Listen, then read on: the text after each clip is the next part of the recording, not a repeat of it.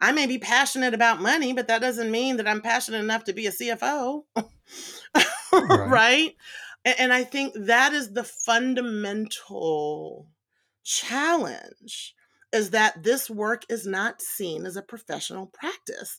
It's seen as an add on, it's seen as a do this on top of some other role.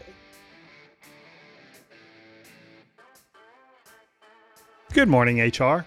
I'm Mike Coffey, and this is the podcast where I talk to business leaders about bringing people together to create value for shareholders, customers, and the community. Please follow, rate, and review Good Morning HR wherever you get your podcast. You can also find us on Facebook, Instagram, YouTube, or at goodmorninghr.com. While diversity, equity, inclusion, and belonging weren't foreign concepts in the business world before the summer protest of 2020, they certainly gained a lot of attention and renewed commitment, or at least a lot of performative lip service, after George Floyd's death on May 25th of 2020. As the economy slows down and after some high-profile corporate missteps in this area, some organizations are beginning to rethink their approaches to DEIB. Joining me today to discuss the state of DEIB in 2024 is Shani Dellimore Barrax.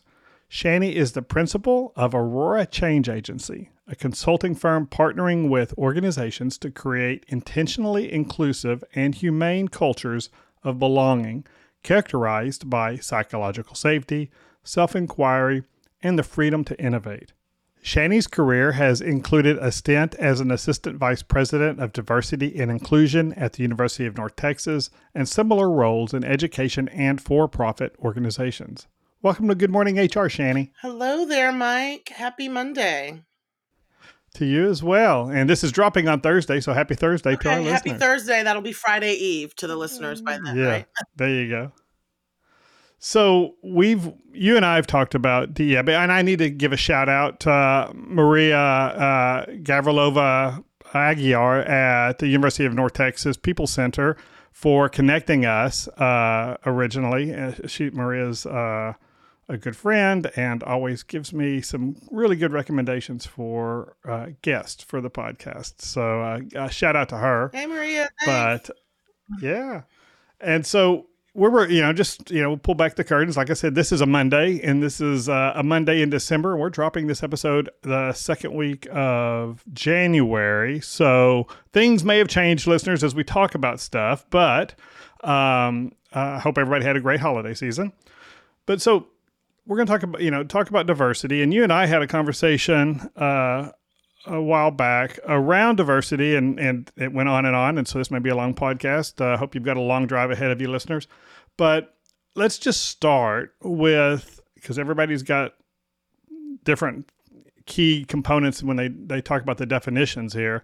When you're talking about diversity, equity, inclusion, and belonging, which is a more recent thing. I think it's something we've always wanted as part of it, but we've spiked it out as its own term in the last few years uh, more frequently.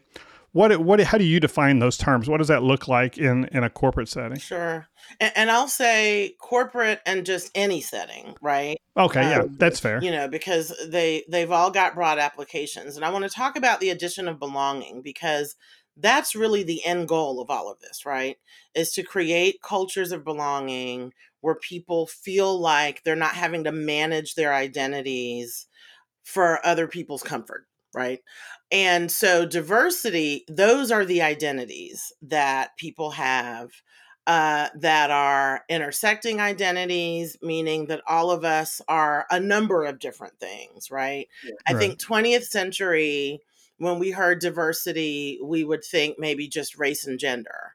Uh, obviously, now we know that the definition of diversity has expanded beyond race and gender, you know, and gender has now become gender identity to be more inclusive, uh, to sexual identity and orientation, to veteran status, to disability, all of those things. So, so diversity is really just all of those identities that could bring some value to a place and space, right? Inclusion, I think inclusion came on the scene shortly after diversity because inclusion, those are the efforts that are made to create climates and cultures of belonging for those identities of diversity. And, and I want to mention, you know, when people say, uh, when people refer to folks as diverse, and I'm doing air quotes, um, you know, that always makes me giggle because, first of all, we're all diverse because we all have multiple identities.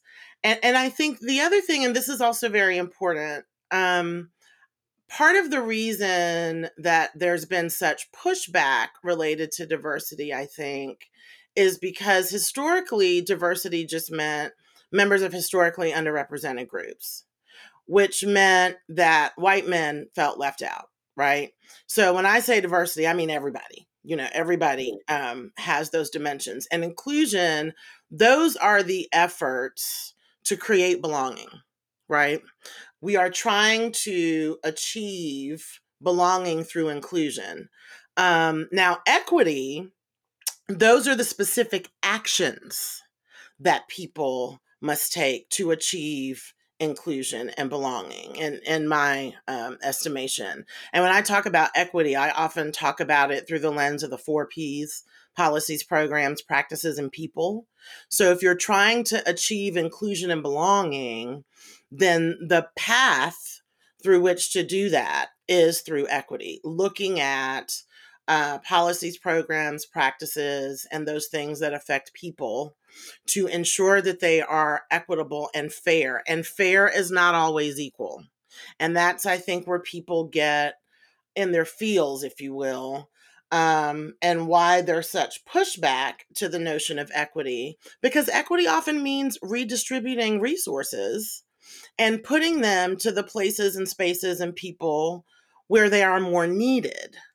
And so when there is a sense of entitlement that it all belongs to me, and why are you giving it away to other people, which is I think what I've seen in my 20 some odd years of doing this, where a lot of this pushback pushback comes. It's often because, and I know we'll talk about this, the work hasn't been done on the front end to context these discussions so people understand why equity is needed, right? So that mm-hmm. people when they see these instances of inequity can put them in context. So all of those efforts together, if they are done in a way that is substantive and not performative, right, should lead to um, cultures that are um, that are closer to getting to cultures of belonging where people do have psychological safety and when they're not having to manage as i did and have done through most of my career my identities um, to make other people more comfortable. Sure and you know you said we're all diverse and i think and you started and you got an intersectionality which is a hot button political term that the people who use it i think on both sides of the arguments often don't really get or they're using it intentionally or on a narrow basis. It, because there's yeah, intersected yeah. identities and there's intersectionality. Intersectionality was a term that was created by Kimberlé Crenshaw to identify and really call out the specific experiences of Black women and their intersected identities of Blackness and womanness. It has been appropriated by, as most things are that started out with Black folks, um, to um, mean lots of other different things. I only use intersectionality when I'm talking about the the experiences of Black women. That is what Kimberlé Crenshaw intended. Intersected identities speak specifically to the reality that all of us have different identities, and that when you swap out one identity for another, um, so if if you look at women for example a white woman and a woman of color are going to have two markedly different experiences right? Um, the intersection of those identities and the iteration of those identities are what what lead to the experience. So i just wanted to make that point um, be, because it has that term is misused so so often. Well that's interesting i've, I've not heard that. Um, so intersectionality as it was originally created um, is uh, was create was originally used about specifically the intersection of being a woman and and being black and how those two things play out in in, in people's experience. Right particularly as it relates to and, oppression. That that was the point right, talking okay. about the experiences of oppression. And so and then you don't like the term or or just prefer not to use the term intersectionality where it's intersection of other demographic you know uh characteristics of a person, you know, sexual uh, uh, orientation or gender identity, and uh, you know, maybe their gender identity and uh, their race or cultural background or any of those. You, you prefer that just to talk about those things as where those two identities intersect, but not that term intersectionality. Well, I, it's not that I don't like using the term. It's just that I try to honor the intent of Kimberlé Crenshaw, the black woman who came up with the term. It the term was designed to bring attention to the experiences of black women. And even things like the Me Too movement that started out to bring attention to the experiences of black women were then watered down. So um again, it's not that I don't like using it. I just always point out the origins of it and I prefer to use intersected identities. Interesting. Okay, fair enough. So, but back to the we're all you say we're all diverse, and I think that's one of the challenges that critics of DEIB programs and proponents of DEIB programs. I think those are errors that they've made uh, by not recognizing that.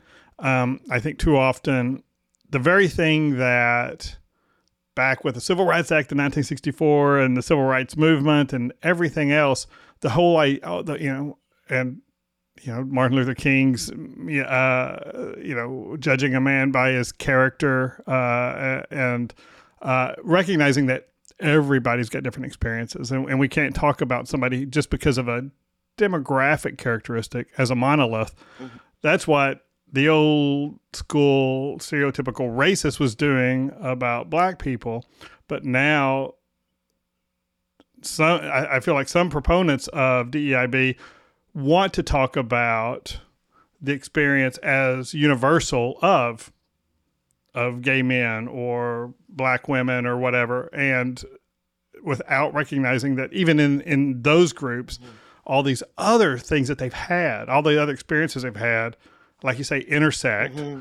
uh, and and shape people differently. So we can't assume that because somebody is of this, you know, have this have this common group of characteristics that they're going to believe the same things, that they're going to expect the same things from society or from an employer or whatever.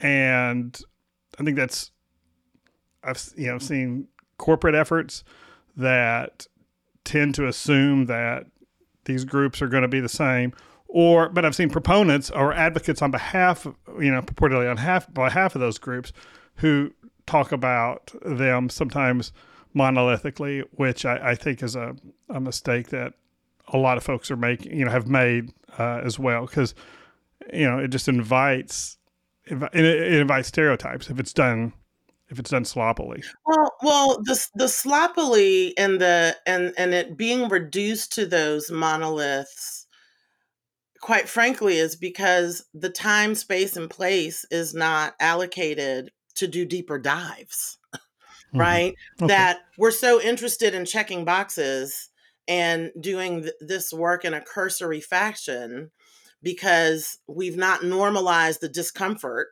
that comes from talking about this. That, you know, even an hour long one time training is not going to enlighten you to the point of, oh, I get it now. That's you. it just took an hour, you know, one time to fully understand it. Um, and and so my approach, I have found that you know a lot of times when I talk to organizations about doing this work well, I talk about the importance of time, talent, and treasure. It takes time to discuss. Notice the word that I used is discuss. That there have to be, there should be ideally facilitated opportunities to discuss these topics, including opportunities for self reflection and exploration of one's own identities, which, quite frankly, a lot of white folks don't get an opportunity to do. Minoritized people are thinking about their identities all the time because we have to, you know, because the world makes us think about them all the time. Um, but people who have what I call the privilege of oblivion, it takes quite a bit of time to help people to understand how and why that privilege of oblivion has manifested for them. And, you know, I personally have decided to use race as a proxy for other identities because my logic is if you can talk about race, you can talk about anything. And it's the one thing nobody wants to talk about. Um, and so I think because people are, because a lot of these companies will either appoint a minoritized person to be in charge of DEIB and they have zero knowledge or experience for doing it. But hey, you're black, brown, gay, disabled, pick a minoritized group. I, I can't tell you how often I hear this. And of course, it doesn't go well because that's like asking someone who's not an accountant to come up with a financial strategy for a company. Right. Um, so I, I think all of that is to say that I think the work is misunderstood because most organizations are not giving themselves the amount of time, um, the expertise, and the resources to do this in a way that is substantive and meaningful because people don't want to be uncomfortable. Not to mention that the little bit of uncomfortability that may happen in having a facilitated conversation is nothing compared to the day to day uncomfortability that I've experienced since December 31st, 1974. You know, but people don't, you know, it's just too uncomfortable, so let's not do it. Or, you know, you're creating problems by talking about it. For whom? maybe for you because you don't have any problems but for the people for whom this work is about if you created the space and place for them to share what their actual lived experiences are without retaliation which again goes to time talent and resources then i think folks would have a better understanding of how comprehensive this work should be. And for the end goal being and this is golf you know gospel according to Coffey stuff but i when when i'm talking to employers about all of you know employee selection and stuff all their stuff all of this deib stuff is really ultimately not the end i mean achieving diversity achieving belonging are not the end goals the end goal is still for the organization to execute its mission right. deib in my opinion, is the means, not the end. That's right. Uh, you know, so I can have, you know, diversity. I'm going to recruit at a broader scale. I'm going to include in my recruiting efforts organizations that I may not have tried to reach out to before. Not because I want more brown noses in my organization, eh, or that's a horrible way to say that because I don't mean brown nosers. I mean, I, eh, but I'm, if I'm counting noses, yeah, yeah. If I'm counting noses in organizations for statistics, like you said, checking boxes, I, I, you know, it's the goal is not to have more people like this. The goal is to to make sure I've got as rich and deep a talent pool as possible, and that I, I don't I'm not so I'm recruiting more. I'm not improving. I'm not. I'm making sure that my selection processes do not uh, unnecessarily eh, disqualify people who would otherwise be fully qualified, but either because of biases or, I mean, in the case of second chance employment, which is a, a big area that I'm I'm active in, um, eliminating people because of you know, critical errors in judgment that they may have made in the past that aren't relevant to this job, and, and there's no indication they present any current risk. All of those things. So I've got to, you know, I can I, I can select better employees or, and or have a de- uh, you know a more thorough uh, a deeper background, a group of people to to choose from without letting biases. And then the belonging and the inclusion part to me seems like okay I've spent all the money and effort to get the right people with the right skills and abilities in these roles. Now, what do we do to make them feel at home so that the, they they deliver every day? You know what we are asking them to do to help execute the organization's mission, and part of that means us getting out of their own out of our own way as far as how do we you know where do we make it harder for them to do their job? And and how harder for them to succeed and to grow and be, become a contributor to the organization. Tell me where where you you know feel free uh you know to to tell me where i'm i'm off. Not so much off. I, I think the missing step that i have observed frequently is when people people always talk about recruitment you know you want to attract but then you also want to retain but have you asked the people that live there first what it's like for them? Well, I think that yeah, that'd be a characteristic you'd have to, right, in order to know how to, you know, how to adjust your what your organization is doing. But how many do? How many actually when they when they look at their demographics and they realize in most places in this country because we were built upon white supremacy and male patriarchy, let's just keep it real, that you're not going to have as many people of color and as many women um, the higher you go up the leadership ladder. A system will do what it's designed to do, right? And that is the system of this country that we were born in. That said, you know there are many tools. Um, I, I, work from a um, within higher education uh, with Viewfinder Campus Climate Surveys, which is a wonderful tool to ask the people that live there already, what is your experience? And you can disaggregate such climate data by identities such as race and ethnicity, gender, um, sexual orientation. You can cross tabulate such identities so that you're really getting the storytelling and the data about what people's lived experiences are. What I have found is that people either don't do that at all, um, that they just bring people into what's potentially already a toxic environment for minoritized folks and and i'm using the word minoritized i probably should should mention i don't use the word minorities because you know, people of color are going to be the majority in a couple of decades but they will still be minoritized likely because if we are not being intentional about these diversity, equity, inclusion, and belonging efforts, organizations are still going to look white and male. I mean, they just are um, because it doesn't happen by sprinkling magical fairy dust.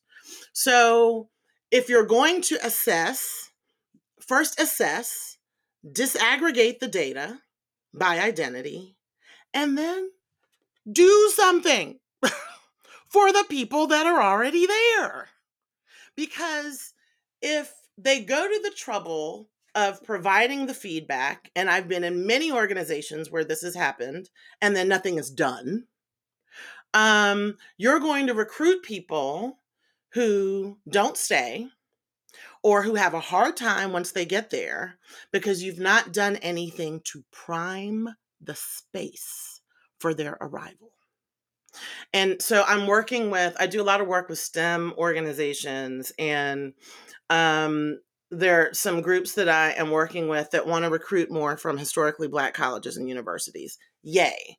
You know, because even many of the organizations that I've worked with never, ever, never, ever go to HBCUs, ever. I had a colleague tell me um, that she even witnessed a situation where an HBCU grad um, applied to their organization and the hiring manager threw the resume in the trash and said, Why does that person who went there think they're good enough to work here? So there's the inherent racism that is associated with the existence of historically black colleges and universities. So, of course, you're not going to recruit from there if you think that they're substandard because it's black people there. Then you have to think about the fact that in these institutions, Black people are allowed to be Black out loud. You can be as authentic as you want to be because it is designed for you. It's one of the few places on the planet that is designed specifically for people of color. So if you're recruiting from there, and here's a person who has been, as part of their socialization, has been told it is okay to be black out loud. But then they get to your company where that's probably not the case, particularly if you've had no discussions about identity at all, about privilege, about culture add versus culture fit. Because if you're still operating under the culture fit, we are finding someone who is a fit for our organization. Fit means like us. Mm-hmm. So if your organization is relatively homogenous, how well do you think someone who's different from that will fare brought into an organization with zero intentional efforts to prime the space to make it hospitable for them? I'll wait. And let's take a quick break. Good Morning HR is brought to you by Imperative, premium background checks with fast and friendly service. If you don't absolutely love your current background and drug screening partner, maybe 2024 is the year to explore your options. If so, please reach out to us. We're here for you at imperativeinfo.com. If you're an HRCI or SHRM certified professional, this episode of Good Morning HR has been pre approved for one full hour of recertification credit. To obtain the recertification information, visit goodmorninghr.com and click on Research Credits. Then select episode 130 and enter the keyword DEIB. That's DEIB. And if you're looking for even more recertification credit, check out the webinars page at imperativeinfo.com. And now back to my conversation with Shani Dellimore Barrax. No, yeah, I think you're totally right. I, I talk against the idea of fit. I mean, certainly there are behaviors that uh, make people successful in certain roles, uh, and and looking at those probably make definitely makes sense. Um, values or you know true organizational values that this is who we aspire to be as an organization, and we want alignment there. Um, because you've got values in the organization whether you've written them down or not and and let's let's try to make them accurate and live up to them.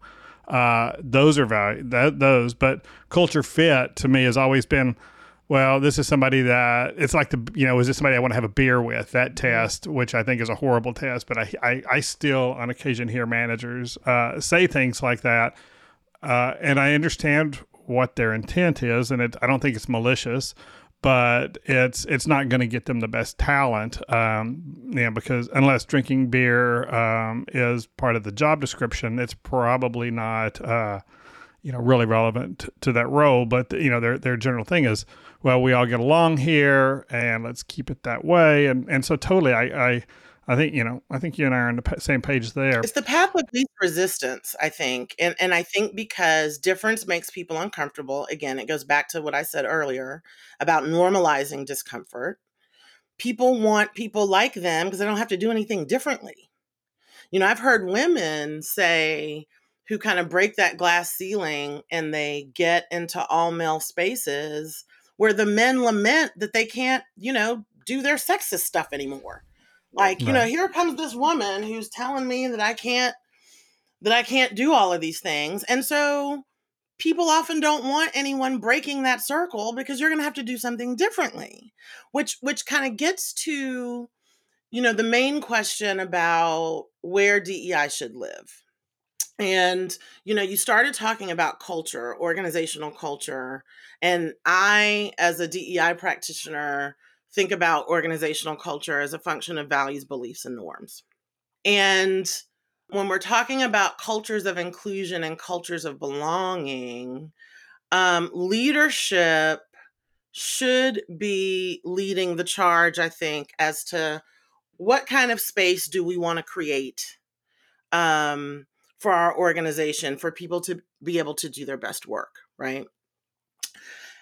And, you know, when you think about the essential question of where should diversity, equity, inclusion, and belonging live, what I would say is who polices the police? So when you think about HR often being the enforcers of an organization, I have found Well, and I'll, I'll just say I advocate against that all the time. Yeah. Uh, that's I don't think that's HR's role. Just just uh, for the record, but okay, go But ahead. yes, but when you think about, you know, that's where you go for things like um, reporting harassment and discrimination. Um, and, and what I'll say is that in my professional experience, I have found that HR is often part of the problem.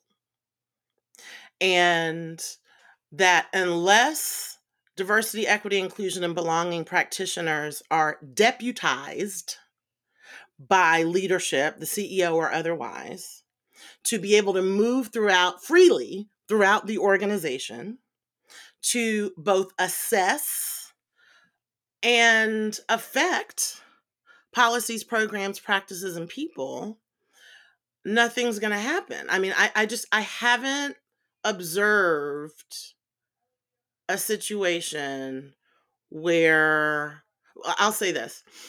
The best case situation I observed was where, again, um, DEIB was not within HR. And um, this was the situation actually at UNT. Um, and our division no longer exists because Governor Abbott and others like him think that inclusion um, is a value or, or is not a value. Um, again, a system will do what it's designed to do.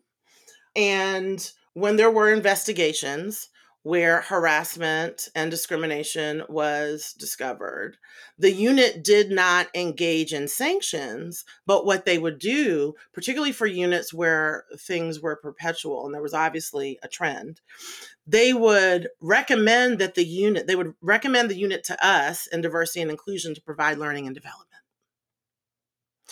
And sometimes just having a conversation, opening the floor for what is happening and what is not. That is often the first step to improvement. But no one is valuing, again, the time, expertise, and resources to have these conversations, to explore difference um, in ways that are facilitated in mixed company. Um, there's a book that I'm reading now, um, The Business of Race. It's flipped, but um, but it's um, by Margaret Greenberg and Gina Greenlee. How to create and sustain an anti-racist workplace and why it's actually good for business. And they talk about how um, workplaces still to this day are might be the only places where folks are in mixed cultural company. Oh, sure, for sure. Right. And so if you're not having these conversations at work, where are you going to have them? But most places are not valuing the time it takes to allow people to explore the ways that difference makes a difference. And if it if it is if it lives within HR, then I feel like the work can be curtailed potentially. Um, I feel like it should be a function that reports directly to the CEO by virtue of a culture and inclusion office, for example. You know, there's some HR offices that are calling themselves people and culture. Um, but someone needs to be able to work with HR to build their capacity for inclusion, which is very hard to do when you are part of HR, right? So, my point is that I, I think that DEI needs to be in its own entity and I hate to use the word deputized, but that's that's the only word I feel like that makes sense because people won't engage unless they have to. And I feel like a CEO who starts with him or herself and then makes sure that their direct reports are getting the ongoing substantive learning and development and capacity building so that it can trickle through the organization. Mm-hmm. And it's it's I'm also a um, ProSci certified change management practitioner, and I've always, always, always um, valued the intersection of change management and leadership and diversity, equity, and inclusion. And one of the key tenets of change management is ADKAR awareness, desire, knowledge, ability, and reinforcement. Um, knowledge and ability that's cultivated through learning and development and through creating these places and spaces for people to be uncomfortable, where as soon as you're uncomfortable, you don't go run and tell someone, oh, you made me feel uncomfortable. I've seen that happen a lot too, where DEI efforts get shut down, shut down, like what's happening at all Texas and Florida and other institutions, where my division doesn't exist anymore because the work made people uncomfortable. It made them question existing systems and structures. And I even had a colleague tell me to my face about the um, largely women of color in our unit. Well, it can't be that hard if you're doing it. So why do we have to engage in your learning and development? It's so it's not valued because it's largely minoritized people doing it. And I've had that said to me to my face enough times where I realize that that is also why this work isn't valued. I mean, another example is uh, the phenomenon of racial battle fatigue, which um, is uh, which was developed by Dr. William A. Smith, which is the aggregate effect of racism all day, every day on you, which I have. However, you will not find it in any DSM because it affects people of color, so no one cares. So it's those sorts of instances, I think, to me that that punctuate the point why if this is not deputized, it will go away as everyone hopes that it does. Not everyone, but as most people in positions of power um, who feel uncomfortable by these by these discussions hope that it was and they've won in some cases um, so now we're having more discussions about how do you still do the work in the face of uh, the work in some cases being criminalized um, so i feel like we're sort of back to 1960 well so the none of that change is going to happen without leadership Correct. commitment at the very highest level and and I've seen organizations. Uh, I think episode twenty one we had Dion Harrison on, and in addition to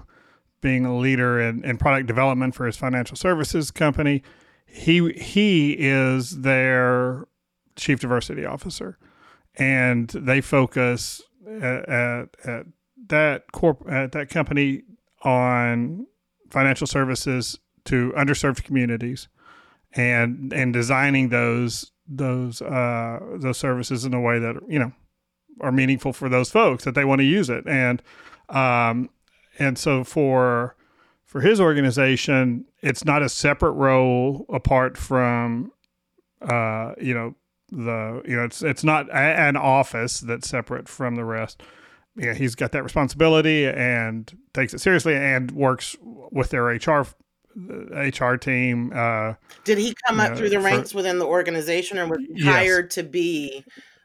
No, he came in. He came in through, uh, uh as I understand, he was product development is his primary job. Okay, not uh, and, and practitioner so, by trade. Not not like what what you're talking about, and so he and and he works, but he works with uh, their HR team and the others, and they've incorporated and seemingly legitimately, as best I can tell from what you know our conversations over the years have been uh, a, a, you know a culture that's that's leadership driven and supported that does you know is is geared to making sure that people have the opportunity to bring their best self to work every day and and to grow uh, regardless of um, you know who you know what their background is uh, you know the challenges they faced uh, you know, outside of that office anyway, and and they seem to address the challenges, any challenges that arise inside the organization, and and so, uh, I think whether you've got an outside DEI consultant, or you've got that as an office in your organization, or it's it's geared, you know, it's it's incorporated through systems throughout the throughout the organization. If the top level leadership isn't really committed to it, and and that you know and that's those successive layers uh, of leadership aren't really committed nothing's going to happen. Oh yeah. And, and i think that commitment also has to be when i talk about time talent and treasure finding practitioners for whom this is what they do for a living rather than necessarily trying to grow your own because I think while there is benefit of understanding where you live, right, and being of the organization, um, this is a practice. It's a professional practice, just like anything else. And as someone who's done this work for decades, I find it uh, offensive that people are just plucked out and said, hey, you're a minoritized person, go do. And I think maybe in some cases that minimizes that individual's unique skills and abilities to say that they were plucked out yeah. because I mean I, I, I don't ever judge anybody to say that they got this role because they happen to be black, female, gay, whatever whatever the uh, the demographic is. But if we're honest, if we're honest, how many people do you know that were plucked from within the organization to do this work that are not members of minoritized groups and that have mm. zero experience doing this work? I mean, even DEI committees that have zero training. They're just an assortment of people who, you know, one of my the things I like to say is, you know, add some proficiency to your to your passion passion does not does not mean proficiency just because you, and that's with anything i may be passionate about money but that doesn't mean that i'm passionate enough to be a cfo right. right, um and, and i think that is the fundamental challenge is that this work is not seen as a professional practice. It's seen as an add on. It's seen as a do this on top of some other role. You know, so I would respectfully submit that if this person's role is product development and the fact that it's and in addition to something else, like what meaningful role gets combined with something else? Well, I, I think it's it's a part of the role, and and I think whether it's the HR piece or the it's a leadership it's part of the leadership role to create that environment. Right. Now now having the the skill set and the knowledge to identify the the shortcomings and the deficits in the organization, uh, to know the you know the scholarly work that's been done to measure how we measure this how we implement this what the impact uh, you know may be of of making you know this change or that change i think that's all relevant.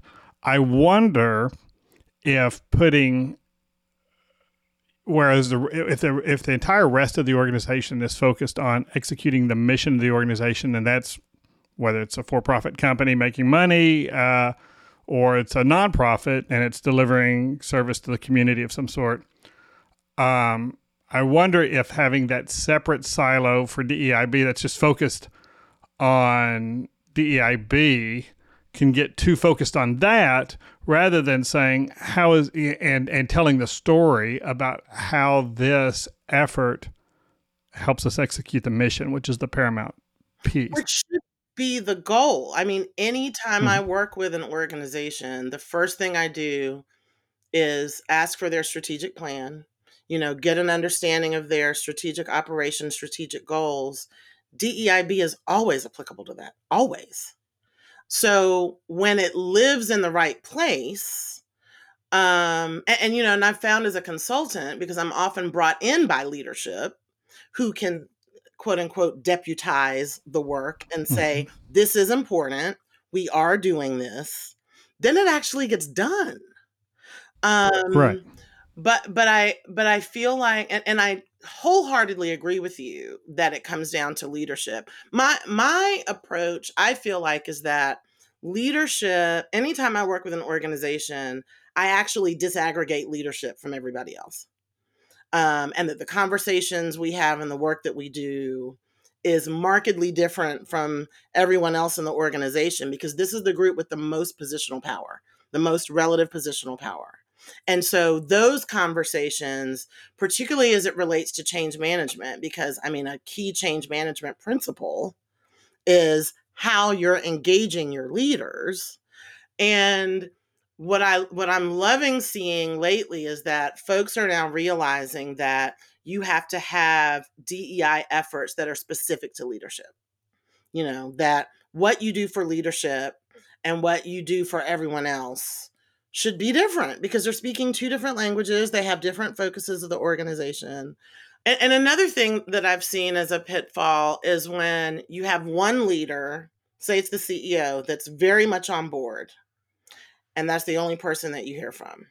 That if you've not done the work to cultivate your other senior leaders, people kind of suss out that this is just the CEO's, you know, they might approve of it, um, and support it. But without engaging that leadership, it often doesn't trickle down through values, right. beliefs, and norms. And and so I, I just I feel like because DEIB is a relatively new um, practice, professional practice, and the fact that it can be so easily gutted due to fragility, um, to me punctuates the point that it needs to be in a place and, sp- and space within the organization that is akin to culture development and um, where there can also be some accountability. This work often lacks accountability. Um, and the accountability needs to look differently for leadership vis a vis everyone else.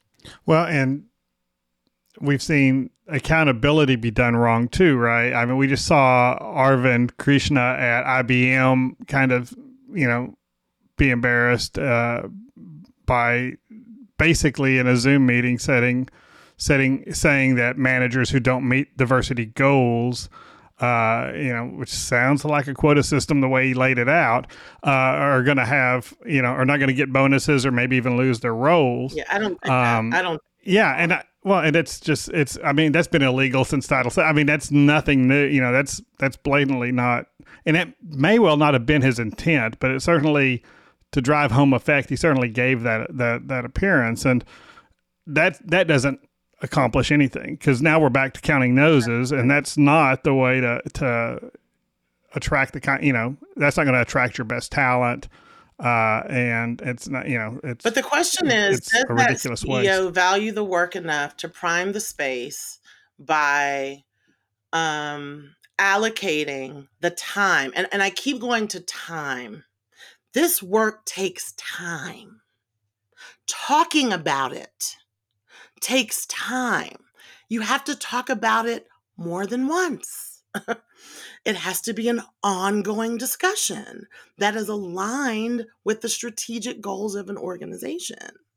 And and I think folks are afraid to say to me what would be more effective than that is to is to announce an effort that management, you know, for the next couple of years um, management and leadership are going to engage in some very intentional learning and development and capacity building about creating a culture of belonging.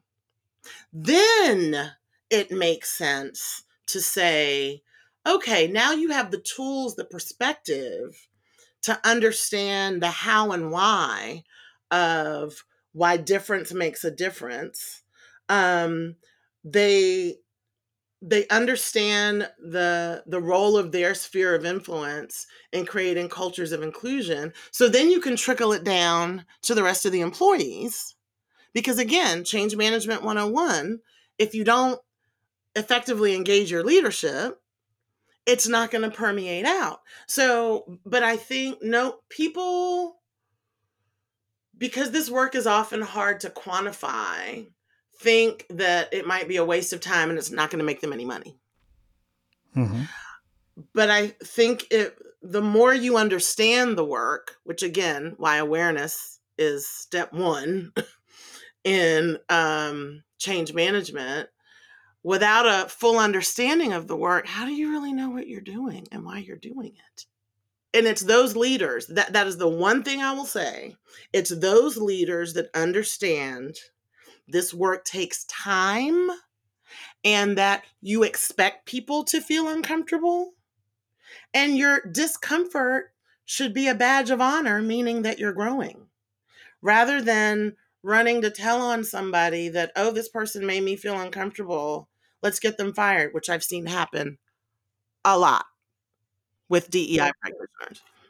And on the other side, we've seen you know, at least media accounts of DEI practices where um, people were intentionally, you know, where they segregated employees by race into different rooms or, uh, you know, just dumb things that don't make anybody don't make anybody feel you know and i think that's part of the public, you know, some public support for, and you mentioned here in Texas, uh, you know, for uh, opposing DEI type offices and, and, and direct efforts is because, and this goes back to your argument for people who are proficient in the in the actual practice of doing this well, not going at it with, uh, you know, a personalized agenda just to, you know, state, you know, their uh, you know, their grievances to a uh, you know to a workforce uh, of that's not going to help. Um, you know, you're not going to you're not going to make change by making people feel bad, intent you know, or telling people they're bad people. Right. You're going to make change by by making the business case for why we need this skill set. Well, why why we need uh, not to keep you know, recruiting and promoting and incentivizing the same way we always have, uh, and and by having a workplace where people feel uh, valued and appreciated, and where they can come do their best work every day. I want to make and point that you said though about the business yeah. case. Yeah. Um, millennials and younger do not want to hear about the business case. That whole notion of the business case was designed to sell it to white men that were resistant. Well, but that's the only reason to do it, though, right? The only reason to do it is we've got a deficiency here that's slowing down the organization's progress overall. Uh, yes. And, and I think, but I think for those people that you're trying to attract, and and there's there's I should have should have had the research with me, um, but they've looked demographically at generational bands Younger generations don't want to hear the business case, particularly if you're trying to recruit oh. those younger generations. They want to hear how they're valued. Right. And how oh, I, I totally agree. Developed and how they're so I, I just right. I, I share that particularly because people are starting to do the eye rolls at mention of the business case because again it's intellectualizing it rather than creating more spaces and places to understand the human next to you. Mm-hmm. You know, it's it's this work is is about humans. Um and yes, you know, w- one of the reasons I don't like the term human capital is because it's referring to people as property and as a black american you know it it I shudder every time I hear human capital because I mean I was capital when I was in shackles, right? Um, but I feel like if if we can begin to understand this, and again, this is the awareness part of what it is and what it isn't. This is about people's personhood, just affirming people's basic humanity and personhood. But the people who are in positions of power have to relinquish that power a little bit to just be uncomfortable long enough to understand and listen to other people's lived experiences and how they may be contributing to those negative lived experiences. But you said something earlier about segregating people the reason there are employee resource groups is because that's often the only place minoritized people feel safe. I mean, many, many, many folks, and I've experienced this at a couple of different places that I work, and I'm just speaking from the eye perspective as a Black person, who feel like they can't aggregate, they can't congregate, because if there are too many Black people all together, then people will think that there's something happening. And I've had people say to me that, you know, they'll have white folks in their organization go, Oh, are y'all plotting something? Like legit. You know, I remember being in a similar situation, uh, a program that we had that was designed to build bonding capital among folks of color. The glares that we got. There was one person that kept walking back and forth to try to figure out, I guess, to figure out what it was we were doing. You know, the fact that you can't even congregate without people thinking you're plotting something, that is why the the self-segregation that bonding capital is important. But again, I go back to awareness. If nothing is being done to help folks understand why that's necessary, why people feel like they need to have that safe space, because open spaces are not safe. You know, I was one of those women of color who loved, I, I hate that COVID happened, but when we all, you know, started working from home, that was the first time I ever felt safe. Cause I was in my own house and didn't have to deal with the micro, the day to day to day to day microaggressions and constant suspicion that you get from just being a person of color out in the open. You know, so so it's I think people who have the privilege of oblivion have no understanding or awareness of what the lived the the actual lived experiences are of people who are minoritized and how difficult it is just to be a person who is the other every day it's but if you're not creating spaces to be able to talk about that without retaliation and that's the main thing most folks I've heard, I've spoke to have said, well, I mean, I'm not going to say anything because then I'm just going to have a target on my back and they're not going to do anything. So I just keep my head down and, you know, hope I don't die. Because again, racial battle fatigue comes with the, um, the, the physiological symptoms that come with having to be oppressed um, in organizations every day. We could go another hour on this. but We are at the hour mark, which I've, you've, I've taken a lot more of your time than than we scheduled. But I, I sure appreciate your your you sharing and and uh, and giving me the time today, Shani. Thank you. Thanks for letting me, you know, talk. No, Lots to talk about it. with this and, topic, so thanks for having me. And we'll, and and I think we'll do it some more. So thanks again for for being here. Thanks. And thank you for listening. You can comment on this episode or search our previous episodes at goodmorninghr.com or on Facebook, Instagram, or YouTube. And don't forget to follow us wherever you get your podcast. Rob Upchurch is our. Hold on two oh, seconds. Oh, there's I'm your gonna... cat. I should have let my, my cat, cat in. Yeah. My cat broke in. So, Rob Upchurch is our technical producer, and you can reach him at robmakespods.com. And thank you to Imperative's marketing coordinator, Marianne Hernandez, who keeps the trains running on time and I'm Mike Coffey. As always, don't hesitate to reach out if I can be of service to you personally or professionally. I'll see you next week, and until then, be well, do good, and keep your chin up.